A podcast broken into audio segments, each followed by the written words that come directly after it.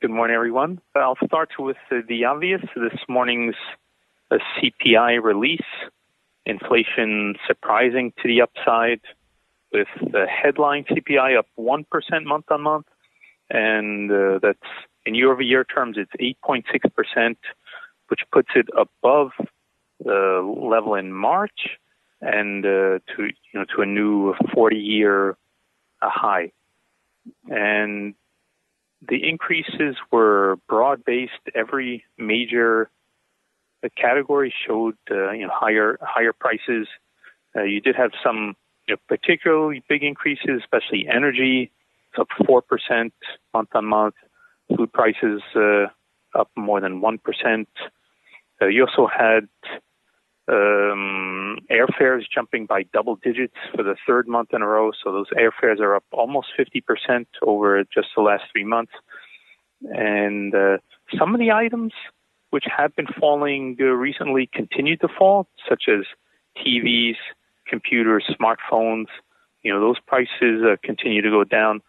But uh, others reverse course, uh, including uh, car prices, and both new and used car prices were uh, were higher.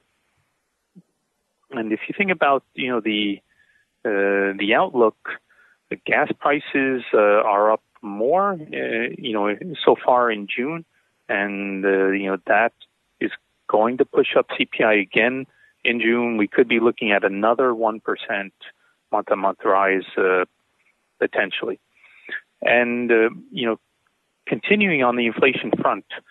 Uh, this morning we had University of Michigan, the consumer sentiment plunging to a record low, and but maybe more importantly, from a market perspective, the longer term inflation expectations uh, increased from 3% up to 3.3%. And this is going to just add to the pressure on the Fed. So, one of the things that has allowed the Fed to you know, sort of take its time and be relatively patient is the fact that inflation expectations uh, have been well anchored, uh, so you know they can sort of take their time. But with uh, those expectations jumping in the latest reading, it it you know just again adds to the pressure on them to get rates up. Uh, you know, as they've been saying, expeditiously. Uh, so the only the only sort of offsetting factor uh, is that the wage growth uh, has, if anything, seems to be slowing, and it's you know, just really unlikely that we can sustain eight nine percent inflation when uh, if wage growth is you know uh, in in the four percent range. Uh, so it's the one thing that the Fed could point to to say, okay, you know, we don't need to we don't need to panic because uh, you know wages aren't growing that fast. Uh, households are being squeezed, and you can already see it. You know, you pick up any newspaper and you'll see stories about how badly uh, the the higher prices are impacting lower income uh, lower income households. And if uh, wage growth doesn't keep up, then eventually those households will just have to cut spending. in fact, they already are uh, cutting spending, and this will, uh, you know, and this these high, in some sense, the higher prices help to, you know, create conditions that uh, will give you the lower inf- inflation going forward. So, in terms of you know the outlook uh, for next week's FOMC meeting, uh, we still think the Fed will hike by 50 basis points. Market is pricing in some you know, probability of a 75 basis point hike, but I think they'll stick with uh, the 50 and uh, you know, well, regardless, the, the, I think the message will be very hawkish. I, I expect Fed Chair Powell to say at least half a dozen times uh, during his press conference that the Fed is committed to bringing inflation down, that they'll do whatever it takes, uh, even even if uh, you know it it requires a recession to get inflation down. The Fed will not flinch; they will continue, you know, to to tighten until uh, inflation is on a path to hit their 2% target. Uh, the thing is, though, that um, you know the market is now so aggressively pricing in Fed rate hikes that uh, the the the Fed may not uh, you know live up to what the market is is already pricing in. We'll get a revised the dot plot, and I do expect the dots to move uh, higher, especially the end 2022 dot will probably rise by three or maybe even four uh, rate hikes. Um, but again, um, my guess is that the peak Fed funds rate implied by the dot plot won't be as high as what the market is pricing in uh, right now. One very important point to keep in mind uh, in in this sense is that the Fed cares more about uh, core PCE inflation than it does headline CPI, and core PCE isn't as extreme as uh, you know as CPI. So it's uh, well above the target, but not as far out of line.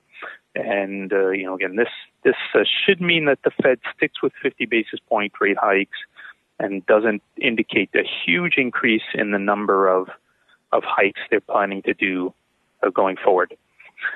Uh, now, next week we also get uh, quite a lot of really important uh, economic data. Uh, we get the NFIB Small Business Survey. This is you know really important under current circumstances. The sentiment is already weak, and it'd be interesting to see if it weakens further the way that we saw in you know, in consumer sentiment. Um, but also key indicators are the job openings. You know, uh, we had the JOLTS job openings fell in the latest reading, and the NFIB may show the same trend. So some cooling off of demand uh, for labor, and also interesting to see, you know, if if small businesses are continuing to raise prices at the same pace as they have uh, recently. Uh, we'll also get the PPI and import and export uh, prices. And these are important because, uh, you know, the, the producer level um, price increases eventually get passed through into, into retail prices. We'll also get uh, retail sales uh, for May. And, uh, you know, here I suspect that even if sales are up in dollar terms, they're not going to keep up with, uh, with inflation and uh, then we'll start to get the uh, housing data, next round of housing data. You know, this has been uh, softening, especially the NAHB survey of home builders. That's been falling rapidly, and I expect it'll be down again uh, in in this latest reading. And finally, we get uh, industrial production for May, and uh, you know, again, this is really important to to watch. Production has been rising robustly recently, which is a really good sign. You know, the extra output should, uh, you know, over time uh, lead to less uh, less inflationary pressure on on goods prices. Especially important is autos. So auto production has risen, uh, you know, quite rapidly last two months, and if that trend continues, it'll help to take pressure off of auto prices, and really that alone, you know, could mean a significant uh, reduction in uh, in inflation. Okay, that's it for this week. Thanks for listening. I'm Brian Rose. UBS Chief Investment Office's investment views are prepared and published by the global wealth management business of UBS AG or its affiliate, UBS. This material has no regard to the specific investment objectives, financial situation, or particular needs of any specific recipient and is published for informational purposes only. As a firm providing wealth management services to clients globally, UBS AG and its subsidiaries offer both investment advisory services and brokerage services. Investment advisory services and brokerage services are separate and distinct, differ in material ways, and are governed by different laws and separate arrangements. In the USA, UBS Financial Services Inc. is a subsidiary of UBS AG and a member of FINRA SIPC. For information, please visit our website at ubs.com forward slash working with us. For a full legal disclaimer applicable to the independent investment views produced by UBS, please visit our website at ubs.com forward slash CIO dash disclaimer.